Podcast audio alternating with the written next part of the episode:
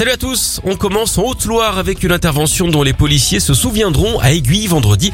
Ils venaient de recevoir un appel pour un cas de maltraitance animale, un taureau qui aurait été éventré et dont les boyaux se répondaient sous lui.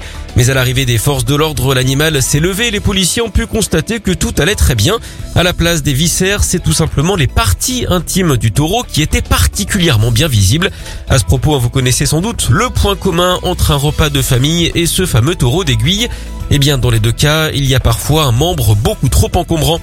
On file en Alaska où un dentiste vient d'être condamné 12 ans de prison pour mise en danger de la vie d'autrui.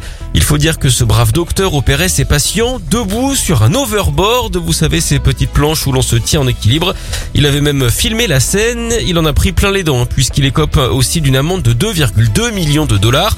Pour couronner le tout, il avait également fraudé l'assurance maladie, de quoi définitivement plomber sa carrière. D'ailleurs, savez-vous euh, qui est l'ancien président le plus populaire dans les cabinets de dentistes? George Bush, évidemment.